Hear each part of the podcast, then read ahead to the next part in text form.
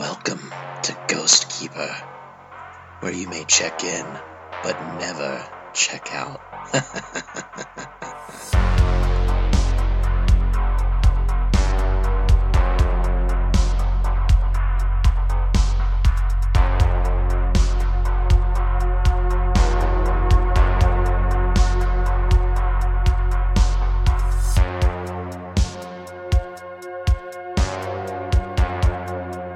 Hey there, DFM family. This is episode 19, what we like to call So, you want to go snowmobiling?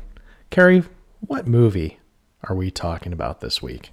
Ghost Keeper. The Innkeepers. No, Ghost Keeper. Oh, what is a ghost keeper? Is it a, is it just exactly what it says? It keeps ghosts? Is it like the Indian in the cupboard? It just like collects ghosts? Which, in any, is a more confusing Yeah. for So- this movie. So, guys, last week we talked about the stalking, prowling, killer movie with Micah Monroe in episode 18. Watcher, or I Told You So or Your Husband's a Prick is the name of that episode. Guys, check us out on Linktree. We've got that uh, link in our socials on Twitter and Insta, DFM Mail Wolf. Um, also, you go there, take RSS of your favorite platforms. We've got that gold tier for four bucks. Uh, sign up for that. We will do any episode of any spooky exploitation, action horror, you name it. If you love it and you want to be one of our DFM ghouls, we'll talk about it. We'll do a whole episode with you. We'll interview you or use a sound clip, kind of like Jake, the Midnight Traveler, seven to 10 minute segment. Um, but yeah, moving right along, we're going to dive in to this atmospheric, beautiful setting Very beautiful. of 1981's Ghost Keeper. Um, this is a movie that came through during that kind of eight to 10 year period in the mid 70s to early 80s. Uh, what's called a Canadian uh, tax shelter film. And that's where you could write off like 100% of your expenses to make this movie. And people, because of that, went a little crazy or they just had budgetary constraints. Um, unfortunately, Ghost Keeper is a wonderful idea It is. uh, to talk about the ancient indigenous campfire story monster of the Wendigo or the Wendigo or did the what the hell is the thing called I think it's Wendigo Wendigo. Wendigo Indigo the Indigo Wendigo where did the Wendigo go right. in this episode Because we did really didn't see a Wendigo. wake me up before the Wendigo go goes okay I, I because he's nowhere to be found in this It's movie It's like they changed the monster in the middle of this movie. yeah And from a Wendigo, I know Jake, the Midnight Traveler. He's going to help us out a little bit later on. I think if he can make it, um, talk a little bit about what happened to Ghost Keeper. There's some really cool websites out there. there's like that bait and switch with the, the newspaper talking about the ancient giants. So, yeah, we'll, and we'll get into some of the scenes a little bit later. But um, the Ghost Keeper posters. Let's just start off with the one that if you have had the privilege of coming across this rare, um, I don't want to call it a gem because that would um, I, this rare finding is what I would call this movie. Um, there's the classic poster. It's it looks like an early '80s poster. It's white. It's got the pine trees. It's got uh, Marty's what I assume is Marty's character, uh, or somebody in a half skeletal looking face. The special edition DVD for this thing um, looks like it was photoshopped together. The one with the red Ghost Keeper title on it and this Yeah. kind of the rando skull in the background. So that's what the Wendigo is supposed to look like. I guess supposedly, but then you scroll down, Carrie, and look at this beautiful VHS cover for it. And Carrie is utterly confused looking at this thing.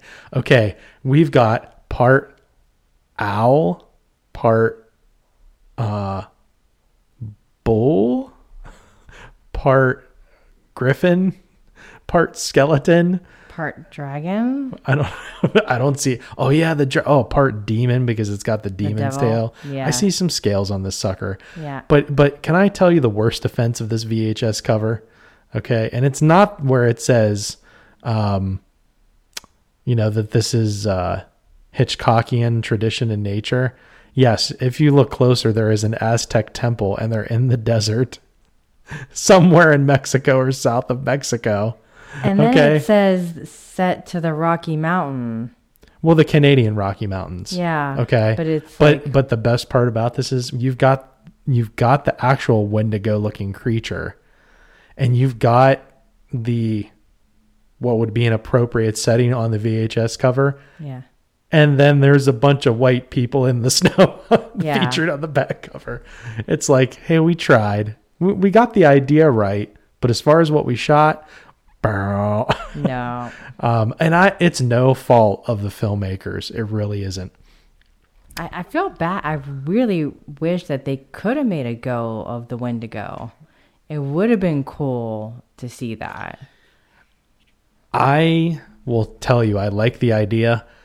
I still don't like the look from what if this was some kind of uh sketch of the idea they had for the monster on the VHS cover, this part owl demon bull looking thing. There is no way, no way that you could have made that look work. In 1981. Or today. That's a ridiculous looking thing. It, you know what that thing looks like? Well, On the today they VHS do- cover? they could do CGI. No, no, no. That would make it even worse. I know. Unless you were really going to for just like we know it's so bad, so we're just going to keep going as bad as we Yeah. can, type of deal. But no, it looks like on the VHS cover, this guy's idea of a Wendigo. It looks like a My Pet Monster. I, I, I, what's the dragon show that the kids watch? Because that's that's what I see. No, not Pop. Wendigo Not Pop. lived down in Mexico. Near some Aztec temples, or maybe it was the Canadian Rockies. what? Listen, The the dragon show that the kids watch. we have spent i have no clue we have spent too much time on the poster okay There, for this There's a dragon show. This is driving me nuts because I can't remember the show. The kids were really into it. They don't watch it anymore, but they were at one point where you train dragons or they train help. I listen. I can't remember. so jim Ma- jim makichuk this was an awesome idea and i give him and his crew and the actors a lot of credit because they ran out of money and they decided to still finish this thing and there was interviews out there you guys can look him up he even said you know he could have just packed it in and called it quits but good on them for making something out of nothing Yeah. towards the back half of this film Yeah. um, taglines they're a little long and long in the uh, long-winded who is next to become the keeper of the beast that lives on human flesh? I like that one. I'm going to go with um, the uh, the vhs as my favorite tagline. Their ancestors spoke of the evil being that lived in the mountains. Too late they heeded their warning. Does that even make sense to you? That last one too late they heeded their warning I, I um, would think they didn't heed the warning yeah and it's too late. I think that needs to be worded differently. And, Y- and yeah then it it's a can little work. it's a little odd so can i just tell you the other thing that's awesome on the dvd cover of this there is a person by the name of um, mj simpson uh, who is a uk film expert he said the last 15 to 20 minutes is tense and horrific treading the middle ground between psychological and supernatural horror I'm going to have to strongly disagree because any psychological horror was on the Marty character's attempt at taking the oil and putting it on his face and acting like a raving lunatic. I can't sit there and say there was a lot of suspense when I'm there chuckling. Um, I think he had a breakdown because he didn't know how to fix the snowmobile. I am Like, not. I'm. I'm not listen. shitting on Ghost Keeper. I am not. But I can't sit here and say that um, that it was tense or horrific. Right. I mean, if you if your only way no out tense if your on only way out of survival is that snowmobile and you don't know how to fix it, I could see where you could have a breakdown. That's But it's it's implying that the spirit of the Wendigo or the people there or the curse on the place had kind of taken him over. I didn't get that. I Like see. he- I didn't get that. No, I, I he definitely just went did. nuts. I, no, I definitely did. I, I, I thought that he was kind of taken over by something. Eh, It's a. I have a different perspective on it. Either way, guys, this is a solid shut in. This is a solid snowbound chiller slasher. It's not terrible. I have, we have seen movies like the Mardi Gras Oh, Massacre yeah, that's that really have no spirit, no oomph. Like they couldn't even do nudity right. They Yeah, couldn't even when you're making nudity boring. I'm sorry, it's time for a one star sluggo rating. but no, this we'll get to the rating on this later. Um, physical media. If you're somebody that needs to complete your Canadian tax shelter collection or just your Canadian horror film collection, and you're searching for Ghost Keeper, you're going to pay a price to get this. The Blu-ray um, is a little hard to find. Most of what's out there is the DVD. You're going to spend upwards of maybe 45 to 55 something on eBay. If you are somebody that you love getting your DVDs from Amazon, you got to get that special edition. Ah, it's $65 before tax and shipping and all that, folks. I can't justify that at all for me. no. Um, maybe I could justify 1999 if you were really a lover of completing a certain very Series specific section in your collection. Like, hey, I've got a whole Canadian tax shelter section in my. I mean, there's collectors There out there that look they got to complete that. Look, it's like, hey, or if it were me, here's my Canadian horror movies section, and and and and by the way, there's a whole thing out there called maple syrup porn. Look it up. Um, there's all these movies made in Canada that are like part, I don't know, lifetime movies where people get almost like get killed or sucked in or in with the wrong guy or the obsessive woman. Um, but made in Canada, and they almost all end the same way. Was this the 90s? I think it was throughout the 80s and 90s, but yeah, the, um, That was the height of Lifetime, the 90s. Yeah, so maple syrup. It's a thing. Look it up. It's some kind of tertiary subgenre. I don't even know. Back to Ghost Keeper. Um, good luck, guys, with streaming. Okay. I'm not going to say that it's on an online platform that sounds like Fuglu or YouTube. it's not on there. Don't you dare look. Uh, I'm going to talk now, Carrie, about the creators and the cast. Okay. As we know, Ghost Keeper, it's supernatural. Um, cinematography was, b- by the way, beautiful cinematography. 35 millimeter print film. It looks really fun. It looks like a nostalgic vintage early 80s slasher flick. The setting of Canada, um, the Rockies, the pine trees, the mountains. Okay. John Holbrook did a great job. Edited by Stan Cole. Um, music by Paul Zaza.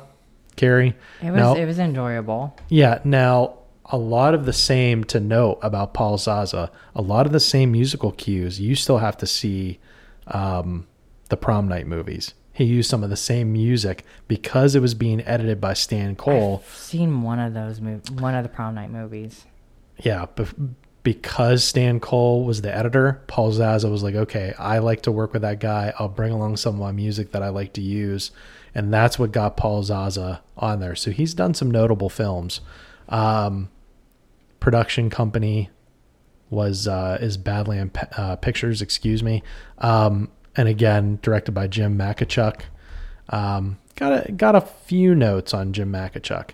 The cast, uh, we've got Riva Spier as Jenny, who is totally fucking over her both of her boyfriend and the tag along bimbo. uh, Chrissy, played by Sheri McFadden. Murray Ord did not endear himself from minute zero in this movie.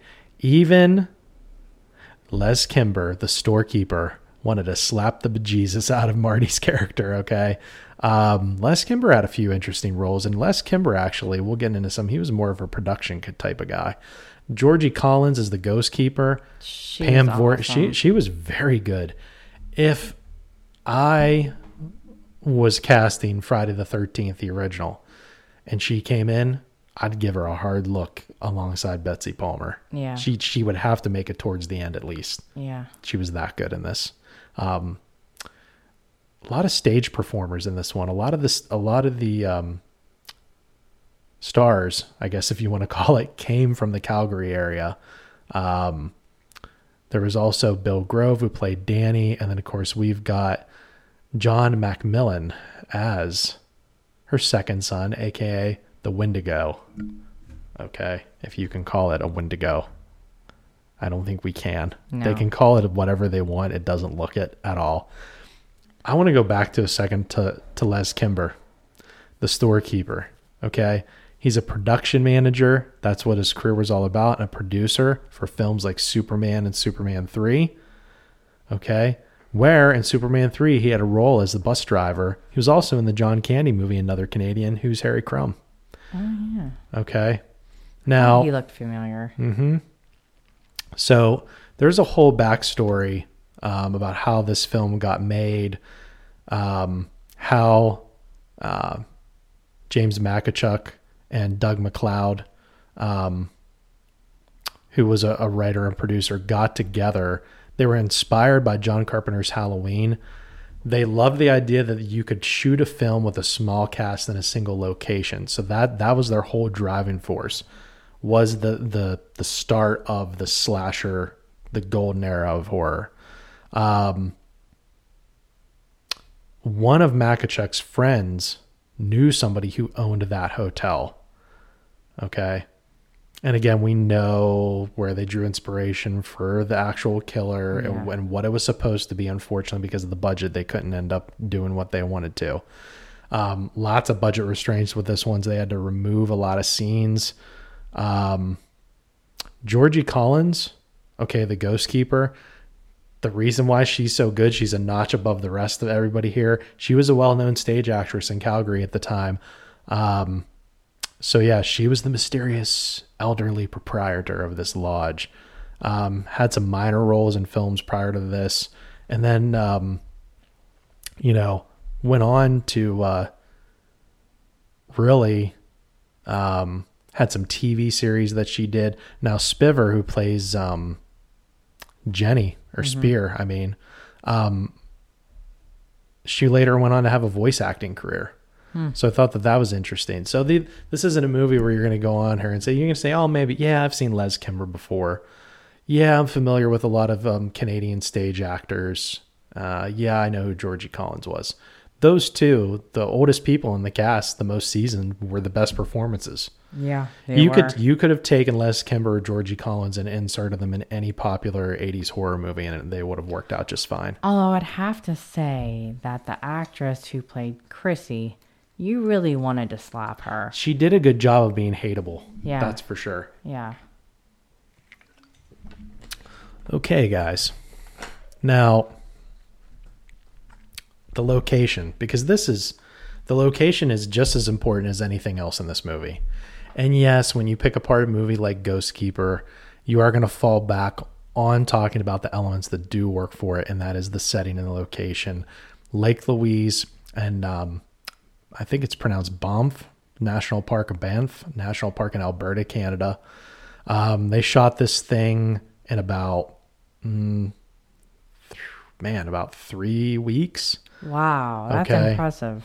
Um, now, the producer, Harry Cole, he had talked about how he was excited to do this kind of suspenseful movie in one location along the lines of Halloween, but they specifically also reference Psycho a lot in this movie. And I got psycho feelings. There's some Hitchcockian Yeah. vibes going on with this. Okay, the, I liked that they actually didn't really show a lot of blood in this one. There is that Hitchcock restraint where you see the silhouette of the weapon, and it's like you see the imagination. shadow. It's your imagination that makes the movie Mm-hmm. how you view it.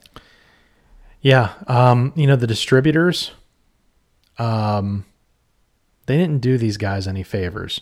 Now, um, James Makichuk and Johnny Holbrook, they did the best that they could with this movie. And they specifically went for a mood with this movie. And I think they, they were successful in that. The setting and the atmosphere is top notch in this movie. Even if the performances or the story kind of fell through um, half of the time. So, yeah, I mean, not just did Paul Zaza do uh, the soundtrack or the um, score for Prom Night, he did it for another Canadian slasher called Curtains, which you need to see yet. It's a lot of fun. Um, I would say it's a half a half a notch above Ghost Keeper, and of course, there's the original My Bloody Valentine he did the score for as well. Okay, so this movie has got some notables behind the scenes to it. So I, I feel bad that what happened with the budget because the idea and the setting and everything, um, It all- started out could have really, really. it could have ended good. up having at least like a cult following and gotten more popular Yeah. over time. Uh, this one has definitely slipped through the cracks over time. Um, there's not a lot of people talking about this one. I understand it. I, me personally, if I had the opportunity to see this at a drive-in or an old theater, I would be like, "Hey, this is especially cool. Like if it's um Christmas time or winter Yeah. time, you know, the movie takes place on New Year's. Like, hey, yeah, this would be fun to watch this when it's cold outside, or like, you know, when By you the way, watched it earlier, it was raining. If you're really have about to have a New Year's party, why would you go out and explore? How or how about say, hey, let's take a couple rap wraps. Let's take a couple wraps. I'm hungry.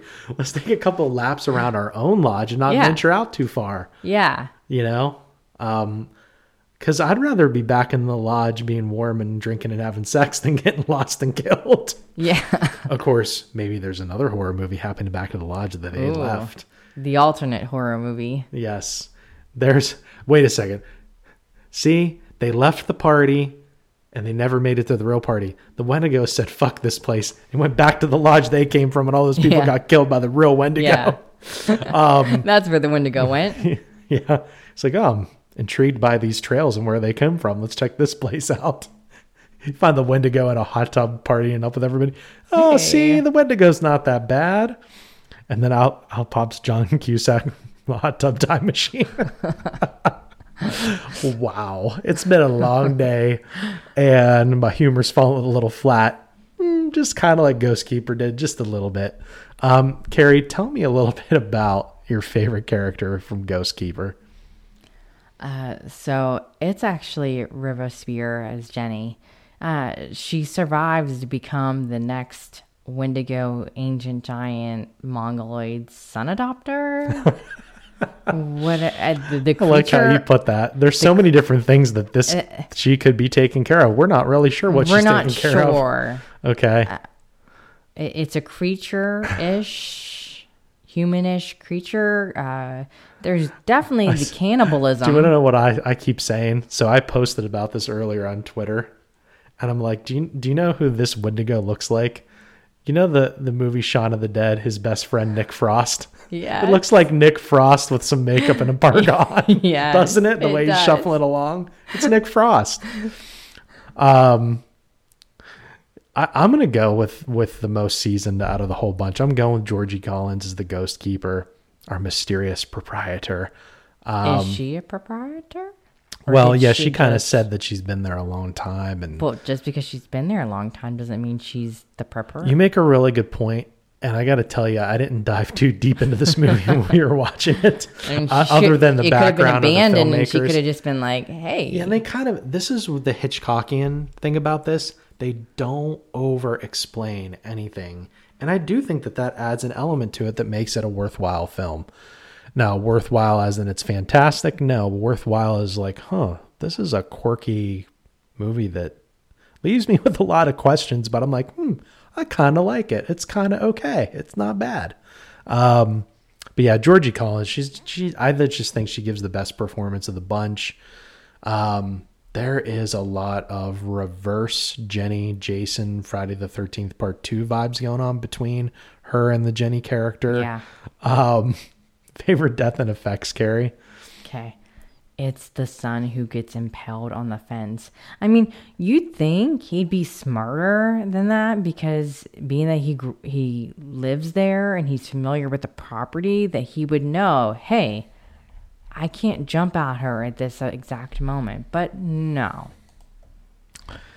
Uh, yeah, it's like okay, like I, I remember there was a split second where that death happened, and I wasn't paying attention. Was like, oh, okay, uh, it, it- he fell out the window. Um, you think he'd be a little bit more, I don't know, aware than that, but um, yeah, I, I'm gonna have to go with Chrissy's death. I just thought with a character that, you know, when she's telling that story about how she always wanted to have sex for money and you could tell she's egging the Marty character on and trying to get him all hot and bothered. You thought for sure that you were going to see her butt ass naked in this thing. Like you were going to see her like, okay, oh, she's getting undressed. She's going to be the bimbo with the, the blonde bimbo with the breasts in this film. They only showed her stomach. I was like, okay, this like again, this is Psycho S. They don't have to Yeah, show everything. Okay. I thought her death was tastefully done, not only because of that, but but also because you think that he's just going to come up behind her in the tub and slit her throat right there, but he takes her first, takes her. Okay, um, you see her um, in that. By the way, can anybody explain to us what the hell is a ladies' bath room? The the plaque on the outside, the sign on the outside says ladies' bath. I get it, it's a bathroom. I'm sure we didn't see the toilet in that room, but I've never seen a sign like even at a resort, even at college, men's bath. Yeah, I get what you're trying to do in there, but that was just is this a Canadian thing? I is this an English Canadian language thing? I will say, I'm going to the ladies' bath. I will say, if you look at older places, they do like where like there's a bathhouse. They do have it where it's just like a tub where you can wash yourself, and that the toilet is separate. You're starting to freak me out as if maybe you're a ghost keeper. You know an awful lot about this lodge. no, just No. I, I, I look into that saying. stuff. Look into becoming the next Wendigo mommy. No, So, um, thank you for doing Ghost Keeper with me, Carrie, because I know you're a little under the weather tonight. Um, I hope everybody didn't have too much residual effects from last week's smoke from the speaking of Can- Canada, Canada, the Canadian wildfires. Um, pretty certain that you and our daughter were affected by that. You got some Yeah. Coughing and inhalation problems going on. yeah, I'm having trouble breathing for sure. Um, it's odd though; you don't really have any other symptoms. Um, so, getting back to Ghost Keeper, Wendigo mommy. um, yeah, I mean, she gets taken into the ice room, which looks like an igloo. Gets her throat cut there slowly. They kind of hang on it for a second, and then disposed of for Nick Frost to hack to pieces and consume. They don't, except for that one newspaper and you see you even see the mom hacking away at meat inside the kitchen. So i assume that they they cut up chrissy You and are starting to consume her. But anyways yeah it's like yeah take the bodies to the igloo for consumption for proper curing and cleaning and consumption. Need to keep that kitchen flowing with meats um I mean, they got to eat. yeah. It's a very specific Wendigo hunting and whatever He process. prefers the women. Damn Nick Frost. he prefers the women. Um there's a whole demonic thing with eating people that like have just recently been terrorized because there's a rush of adrenaline in their blood. I'm gonna really go to a dark place here pretty soon. Um before I do, Carrie, what's your favorite dialogue or quote from Ghost Keeper? Act from the ghost keeper herself. My baby. My baby. Yeah, you you very much have the Ghost Keeper voice going on with your asthma cold thing going Yeah. on. Um, I'm gonna stick. I'm gonna stick with the Ghost Keeper. Um, how about some nice hot soup? You done good. You done good. He needed us. You know that. You know I'm not mad at you. How about some soup? Okay. I mean, it's cold outside. Take the frickin' soup, I guess. Um, Marty confronts. Here's another one. Marty confronts the ghost keeper about Chrissy being gone, um, and his machine being messed with. And she's like, "I don't know about those machines. I can't help you." Um, I just again, that's the moment where she's hacking away at the beat. I, again, I just like the restraint in the movie. I like that it leaves things up to you to fill in the blanks. There's some subtle moments in this one. So, Carrie, that brings us to the rating for Ghost Keeper. Now, let's give a special rating for Ghost Keeper because, Carrie, in an alternate universe where Ghost Keeper gets its budget uh, in check, And they actually get they the finish and they get the Wendigo, and they've everything is just so and it works out great. What would you rate the movie then? Probably a three. Me too. That a three, yeah, or a three and a half, maybe if it was really, really a good cult one. But that is sadly not the case. So, our own very own Ghost Keeper in this reality, what are you rating it? Two. Yeah, There's just a lot of plot holes. There's no Wendigo. Except for some grunting by a guy in the ice house that is seemingly the ghost keeper's son. Um, you can tell he was added in the last minute. The location is beautiful. The setting is beautiful. I love the lodge. The ghost keeper was really awesome. She definitely helped this movie be better than what the rest of it was. I mean, she definitely carries a movie. You know, the whole ripping off The Shining, the Friday the 13th part 2. Interesting that we have a Marty and Jennifer here four years before Back to the Future. Marty doesn't. The Marty in this movie doesn't deserve that name. Oh, no, he does not. He's No. a dick. He's a he's a Robo Chad in this one. I don't know. He's worse than Chad. He's worse than a Chad. He's gaslighting her. Oh yeah, like hey, I I, I told you from the beginning that I'm uh, loose and free, and uh, yeah, I you want to be don't with own you. me. You don't own me, yeah. Like uh, you need to just be okay with me cheating. Oh, by the way, let, let me further put some salt in the room and womb in the room. Maybe in the womb. I don't know. Oh God, don't go there. It's like Art the Clown. But um, yeah, you're crazy, just like your mom. It's not bad enough that you just like, okay, I could get it. Yeah, and you If like you got- spending my money. If you guys were swingers and you were like loose with your relationship and it's like, hey, you know, we're not serious, we're just having fun or whatever, that would be that would be fine. But then he takes it one further and has to gaslight her and like, oh, you're acting this way because you're crazy, not because I'm some asshole prick and an adulterer and all that good stuff. Um, I'm I like it a little bit more than you because I'm going back to the Ghost Keeper performance, um, and because I'm going back to the setting, um, the atmosphere, the cinematography. it, it's a really fun, solid 35 millimeter, you know, Canadian tax shelter slasher. Two and a half out of five, just a little bit higher than you. Um, just because of the ridiculousness of what happened in this movie, given the financial issues towards the end. Uh, I said it earlier. I appreciate that they powered through and finished the movie. You could tell that this was pieced together. I, um, you know, I, I think I agree with most people that when they say, "Oh, what are the good things about Ghost Keeper?" I've talked about it. Some of the other performances outside of the the store key, the storekeeper and the Ghost Keeper, um, were kind of unintentionally comedic. And I think the Marty character actually ends up being the weakest link in this movie. yeah. I actually think that the movie would have worked better if it was a group of women, like a bachelorette party, and they decided to go a little further. Um, again, example of Canadian tax shelter uh, movie gone wrong, unfortunately. I'm glad it exists and it's continued on. Oddly enough, they restored it in a 2K format. It's like, um, we can't get it all the ways restored to 4K for some reason. Um, yeah, guys the money. if you're searching for something on the rarer side that you haven't consumed consumed yet, you like to turn off your brain, get a piece of Canadian C grade slasher that isn't great, but isn't downright awful, then it's worth, you know, the 85, 90 minutes of your time. Fun shut-in movie to watch on an ugly day outside. It, it was fun. I've got I've got no real problems with it other than you could see what unfortunately happened to their budget. There was so much potential. that you could tell that it had heart You could tell that there was something there about Ghost Keeper. It just it kind of didn't have a chance.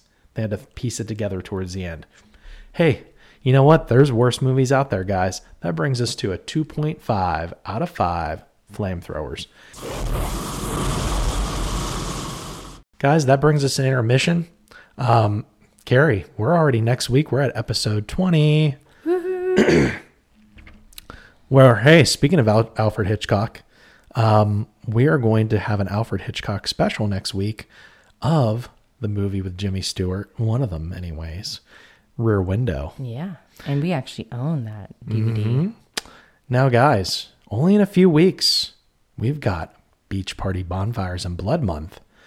Episode 21, June 30th, The Lost Boys. Episode 22, July 7th, Blood Beach. Episode 23, July 14th, The Beach House. Episode 24 to round out Beach Party Bonfires and Blood Month, July 21st, The Howling. And we're going to be coming to you from our vacation at the beach at Ocean Isle. And uh, we're going to be doing those last couple of episodes that month, hey, directly from the beach, because why not? Um, now, we've got a bonus episode that we're working on for over the next couple of weeks. And hopefully, weather pending, nobody gets sick, yada, yada, yada. We plan on interviewing Kim Yates, owner and founder of Kim's Crypt and Haunted Mill, right down the road from us in Spring Grove, PA. Uh, if you are in the mid Atlantic or Northeast and you are somebody that likes to travel, that's willing to travel, you know, a few hours or even a long distance for a haunted attraction the scariest attraction I've ever been to.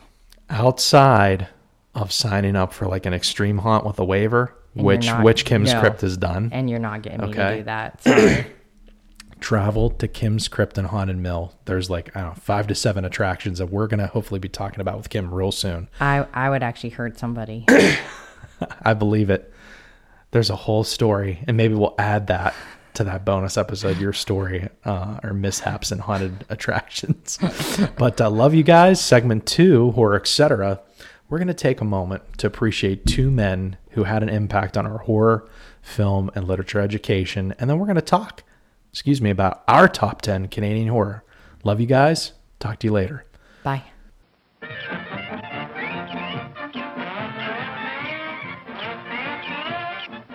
Just one minute to go.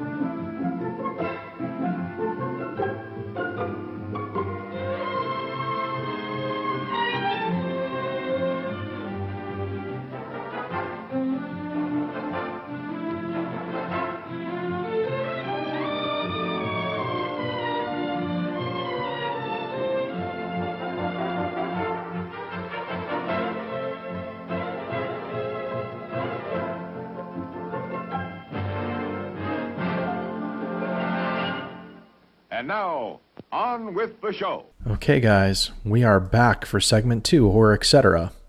And Carrie, I'd like to take five segment segments. f- Excuse me, guys, five seconds of silence for both Treat Williams, who passed away in an automobile accident, and Cormac McCarthy.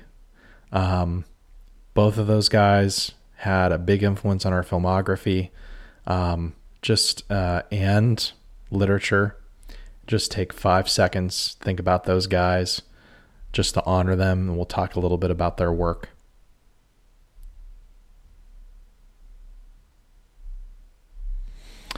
I'm going to now, after that moment of silence, start off by talking about Treat Williams. And Treat Williams is a guy with a long uh, TV series, TV movie, movie filmography. I mean, we've got a guy that has spanned, his work has spanned, gosh, let's see here, since the 1970s. Oh, wait a second. We've got the male wolf. Okay, we've got, J- okay, Jake. Jake has returned. Midnight Traveler's back to give us his thoughts on Ghost Keeper. Case and carry. Ah, shit. We ran out of money and we still gotta show a monster. Uh, quick, John, put on this parka. And Carol, uh, throw that bucket of water on him. Stat! Greetings, my pals in peril.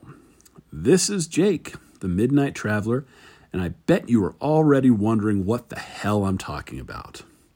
That's pretty much a common occurrence with me when I start talking sometimes, but if you stick with me here, I promise that all this jibber jabber will make sense by Journey's End.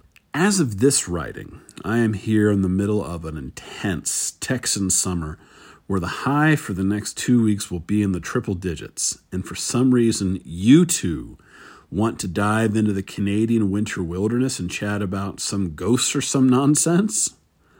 Well, I am always up for a challenge, and this week's film, Ghost Keeper, was that.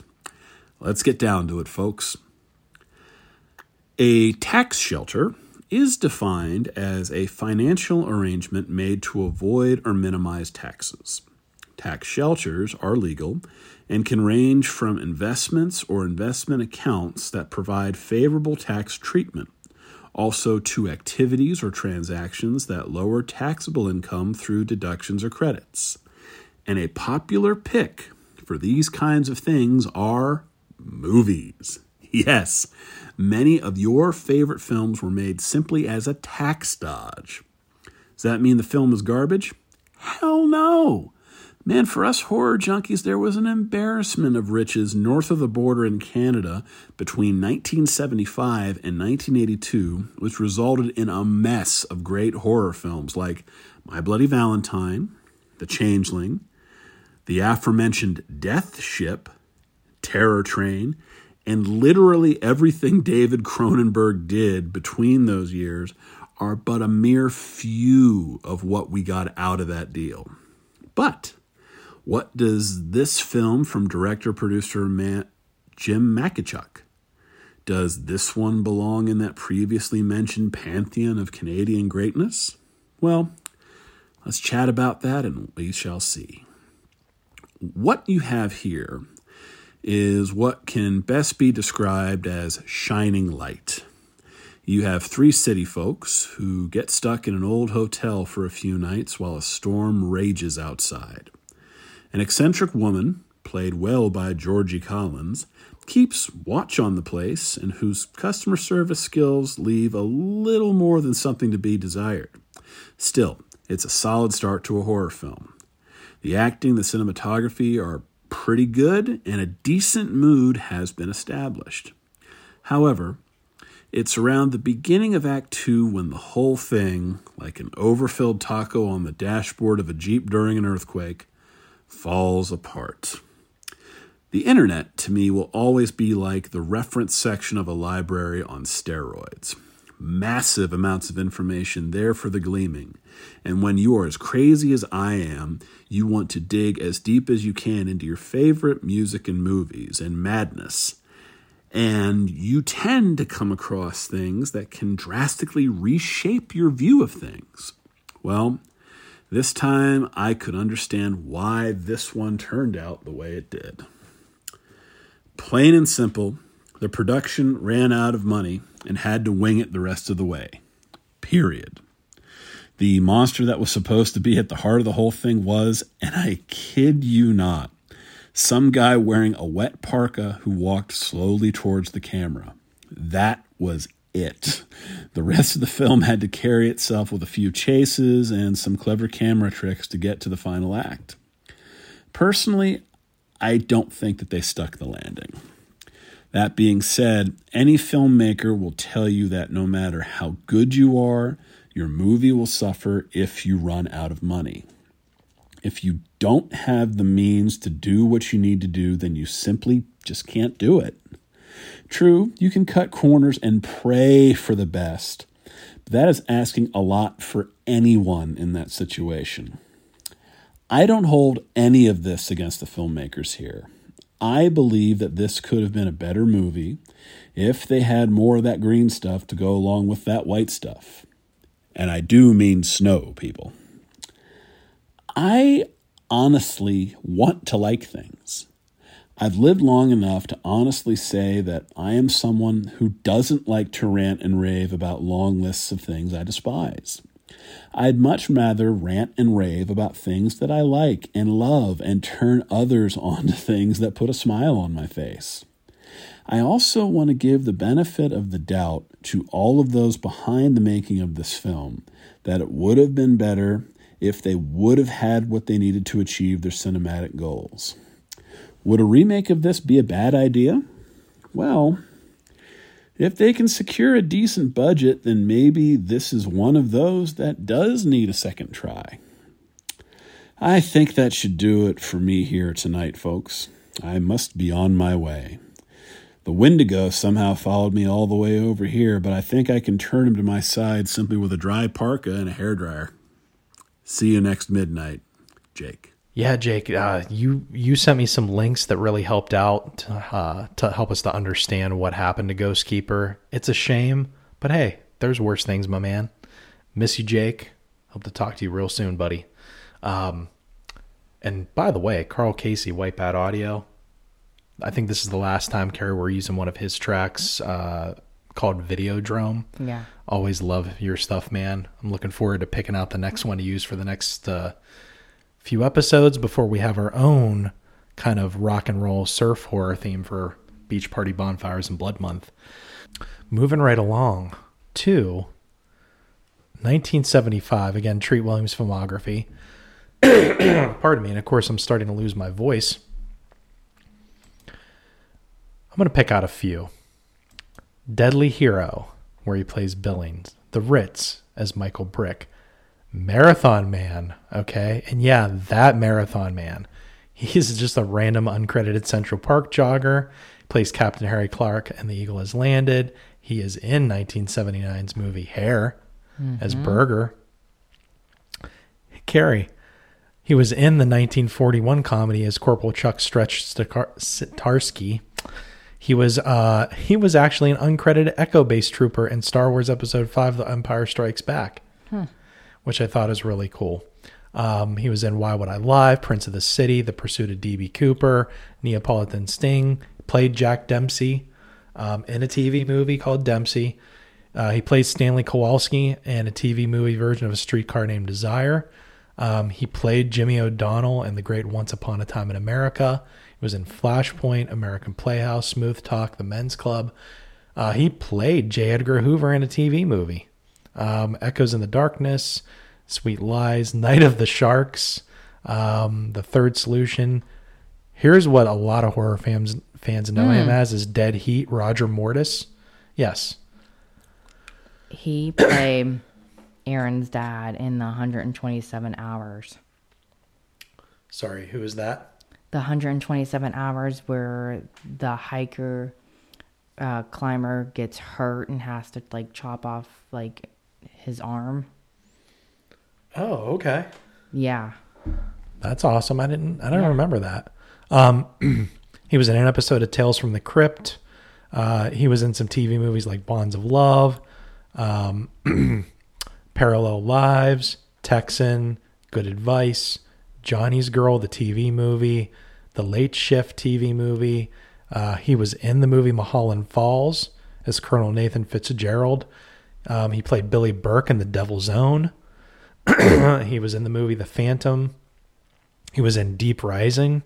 That's another good one. Um, I mean, you guys can check out the rest of his filmography on IMDb, but um, he even he even uh, was a voice on The Simpsons in an episode as Treat Williams about ten or eleven years ago. Um, I always say, like, you're a part. of you make it to an animated show that's super popular like that as a voiceover, you, you've you've done pretty good for yourself. Um, yeah, Treat Williams. That's a great shootout scene in Dead Heat. Yeah, I think you still need to see Dead Heat, Carrie. Yeah. Oh, that's a great one. Um, now we're going to move on to Cormac McCarthy. Um, excuse me, folks. Who, for me, is my favorite author of all time. Um, he's done books, you know, starting way back, like The Orchard Keeper. That's kind of like an isolated mountain movie, or excuse me, book, um, like this based in Tennessee. You've got movies, or excuse me, I keep saying movies. Well, some of them have been turned into movies, a lot of them actually. Um, you okay, honey? I'll just keep on talking. Blood Meridian or The Evening Red in the West. I'm hoping that that one gets turned into a movie at some point. You've got all the pretty horses, um, the crossing, cities of the plain. Um, two other ones that were made into movie were No Country for Old Men. We know what that one's all about. You're gonna have to excuse Demonette here because she's not feeling good. Um, the Road. We all know that one with Viggo Mortensen, the post-apocalyptic one where the man and the boy are traveling the world after there's been um, kind of like an unspecified apocalyptic event. I just can't believe. I, I guess I didn't realize that Cormac McCarthy was almost 90 years old. Uh, this guy, I mean, you're talking what's about 60 years worth of memorable dark literature. So now some of it received like a just kind of a so-so response, but it seems like his stuff takes oh, I don't know about either somebody that's an A-lister takes it, loves it, and it's a hit right away, or it takes about 10 or 15 years for it to take hold. You know, not only was Cormac McCar- McCarthy a novelist, he was a playwright, he was a screenwriter. The thing about why I love him is the writing style. there is kind of a nihilist way about some of his books, especially Blood Meridian, um, No Country for Old Men, and of course The Road. There are some very bleak novels that he writes, um, and not being somebody that is, you know, reading. You know, there's some people that just have their face in a book nonstop. I would say, Carrie, you are somebody who read. I would say in our childhood, you probably read twice as much as I did. That's a pretty safe assumption. Uh, yeah, I always had a book in my face. But um, I think the reason why this spoke to me, there were so many authors that I loved that there there weren't that many male authors outside of Dean Koontz and Stephen King that I attached myself to. And Cormac McCarthy stuff was too heavy for a kid. Too heavy. So I didn't actually discover Cormac McCarthy probably until my early no, 19. I think I was 19 the first time that I had read Blood Meridian. So yeah, around the time I started college is when I got into Cormac McCarthy. Um, that I have that one. You got to be in the mood to read Blood Meridian because uh, it's a gut punch after gut punch in that movie, or excuse me, in that book.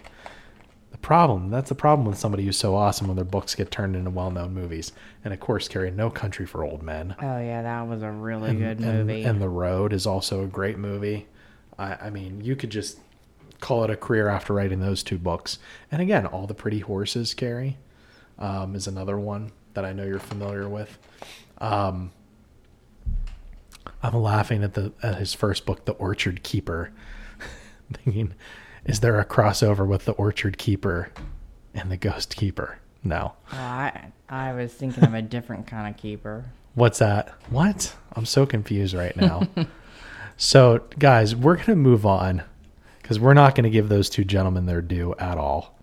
And, and again, rest in peace, Treat Williams, and rest in peace, Cormac We McCarthy. actually considered calling our son Cormac. Cormac. Yeah, because I loved it so much. Um, I'm glad we went with the name that we went with. Yeah. Zombie Tudes is a great name. um, top 10 Canadian horror films, Carrie. And you know what? I'm going to rattle them off, and you could just say, disagree. I love that pick, or I forgot one. Okay. Number 10, I'm putting Ghost Keeper in here. You know, we're reviewing it, we spent time on it. I think that there are other ones people would say, What? You're putting Ghost Keeper in here. Come on, there's 50 other ones that I would put above that. But you know what? I'm giving Ghost Keeper its due because I think it was a great idea that only really got to be half executed on to nobody's fault. And it still turned out okay. It's there's worse things out there. I'm gonna give Ghost Keeper its due, and the fact that the filmmakers and creators and cast they stuck with it to the end, even though they were dealt a bad hand. So props to Ghost Keeper, number 10 on our top 10 Canadian horror films list. Hell yeah, Ghost Keeper. Number nine, Richard. I was going to say it again. Grenada. Richard Crenna and Arthur Kennedy. I'm shipping them. It's a thing. Okay. And Death Ship. Glung, glung, glung, glung. This is kind of like Jaws because everybody loves Jaws. Number eight, The Void, Carrie. I remember that. The cosmic horror, sort of like thing, but stuck in a hospital sort of deal. Um, that's one that people talked about a lot for the first year or two that that was out. Nobody's really talking about The Void anymore. Number seven, we watched this for the first time this past year. Pontypool, that was really good. great movie. Great. Number six, with Sir John Saxon as the cop again, Black Christmas. Hey, it's me, Billy. Um, number five, My Bloody Valentine, which uh, had to throw that in there if nothing else for Jake the Midnight Traveler and his lady friend. Um, number four, I know you like number four, Terror Train Oh, with yeah. Jamie Lee Curtis. I love that movie. Uh, number three, speaking of tracks, Carl Casey, Videodrome. I love Videodrome. It's so funky. I love that movie. Talk about a dark ending. Number two, Ginger Snaps, Carrie. I enjoyed that. I freaking love. Ginger Snaps. We need to watch the other two. Yeah. Um, we've only seen the first one. Number one, George C. Scott, The Changeling. Great classic haunted house movie. Tied with a bow with George C. Scott's tragedy with his, you know, wife and kid getting killed at the beginning of that one. Very spooky and atmospheric. And I, I think the Canadian location in that one helped it too. Canadians had the benefit, I think, of like a frontier like northern setting. There's something naturally spookier about shooting a movie in the north. Like think about Fargo even. It's got that look, that basicness, that wilderness about it. I kind of relate it to the idea of what happened with the Friday the 13th franchise where the first two movies you could tell you were in a northeastern mid-Atlantic woods. They went to the third one and say, "That's not fucking Crystal Lake. They're in California now." So that just goes to show you that setting location and the atmosphere.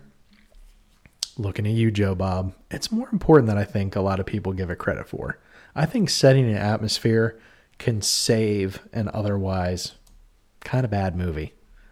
It can turn it from awful to solid. That that's my feelings on atmosphere and setting. Um, honorable mention to Hello Mary Lou Prom Night 2, which you need to see that one for sure because it's got our guy Zaza, who we mentioned here, scoring it. And basically, Carrie, it's a Canadian version of a Nightmare on Elm Street, hmm. is what it is. But instead of a burnt dude, it's like a basically a date, a prom date. The prom queen comes back through some possesses somebody and starts killing again. Okay, and then scanners.